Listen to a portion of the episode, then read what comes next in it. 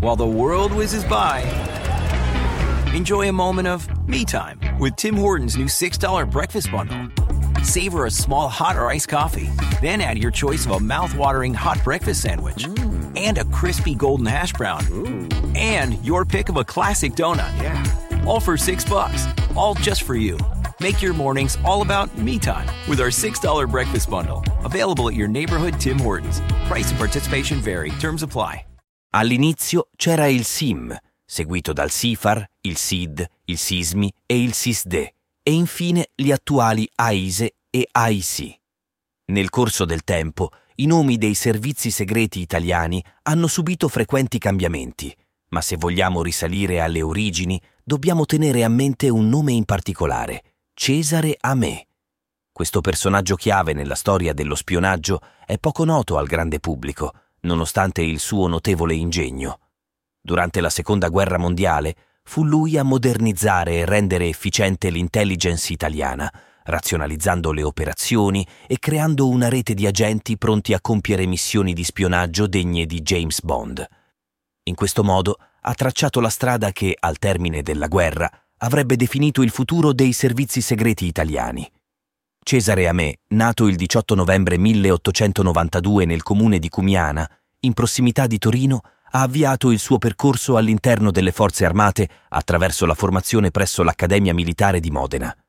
Successivamente ha partecipato alle fasi conclusive della guerra di Libia come sottotenente di fanteria all'interno del Regio Esercito.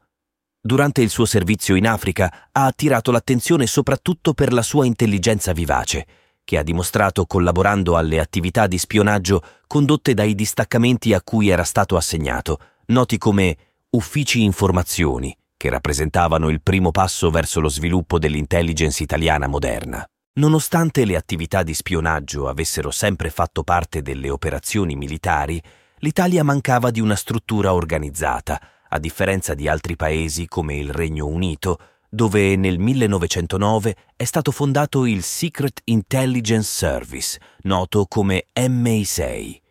In attesa che l'Italia sviluppasse una struttura simile, Amè ha partecipato alla Prima Guerra Mondiale nel 1915 con il ruolo di ufficiale di collegamento, conducendo ripetute ricognizioni oltre le linee nemiche, soprattutto nelle zone del fronte dolomitico, raccogliendo informazioni per conto delle forze italiane.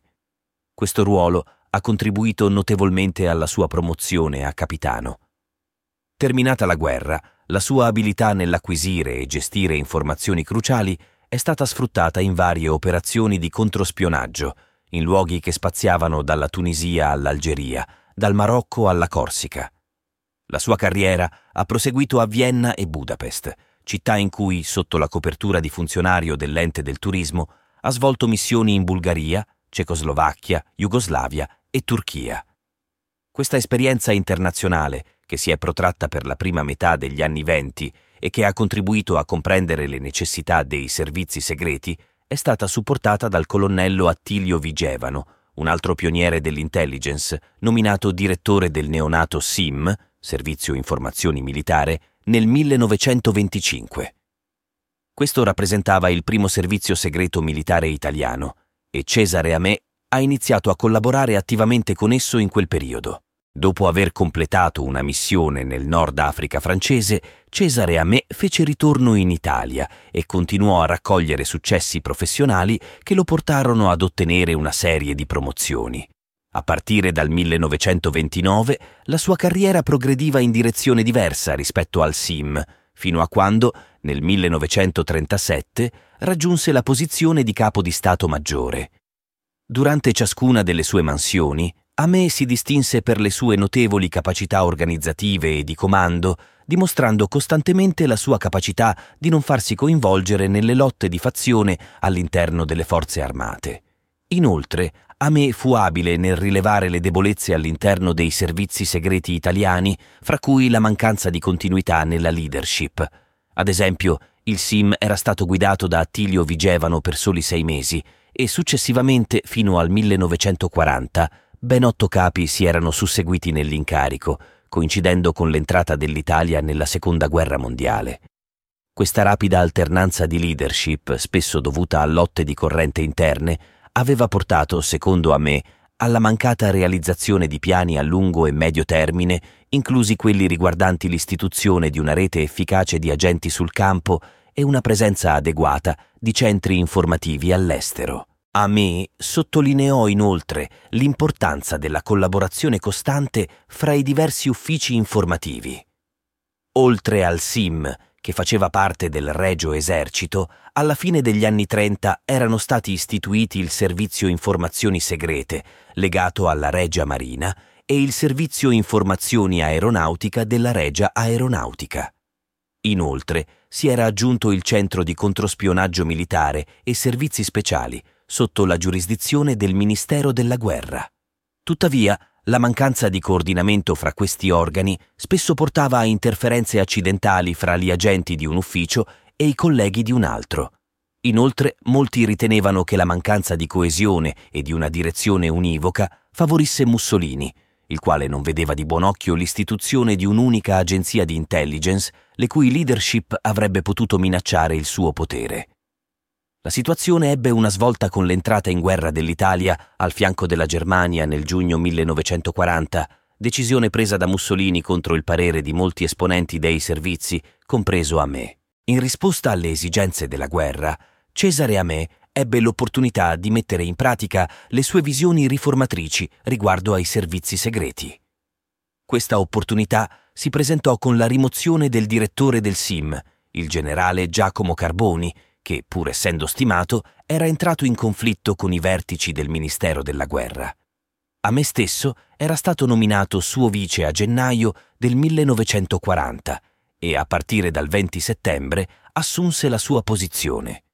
Fra le prime azioni intraprese da me vi fu l'istituzione di una chiara gerarchia che poneva il SIM in posizione predominante rispetto al SIS e al SIA. Inoltre il CCM-SS venne definitivamente soppresso nel 1941 con le sue funzioni integrate all'interno dello stesso SIM. In seguito a questa riorganizzazione, le attività di intelligence, sia sul territorio nazionale che all'estero, furono poste sotto la direzione di Amé e il numero di agenti coinvolti raddoppiò. Fra le operazioni più significative condotte dai suoi agenti, due spiccano in particolare. Il furto del Black Code, un codice utilizzato dai membri militari delle ambasciate statunitensi, e la produzione di falsi messaggi indirizzati all'esercito jugoslavo. Riguardo al furto del Black Code, questo avvenne a Roma nel settembre 1941, come parte di una serie di operazioni volte ad acquisire documenti riservati presso ambasciate straniere. L'ambasciata americana fu oggetto di un furto da parte degli uomini della sezione prelevamento. Questa operazione si rivelò di enorme importanza in quanto quando gli Stati Uniti entrarono in guerra contro le forze italiane, permise all'Italia di intercettare le comunicazioni fra gli americani e gli inglesi nei teatri di guerra del Nord Africa. I falsi messaggi, d'altro canto, furono resi possibili grazie al furto di materiali crittografici presso l'ambasciata jugoslava, che era stata invasa dalle truppe italiane e tedesche nell'aprile del 1941. Per aiutare le truppe italiane a resistere alla reazione avversaria, Amè utilizzò le informazioni acquisite per diffondere tramite telex due falsi messaggi attribuiti al capo dell'esercito jugoslavo, contenenti ordini di ritiro. Questa mossa, scoperta solo tre giorni dopo, causò confusione fra i comandi nemici e favorì l'avanzata definitiva delle truppe italiane.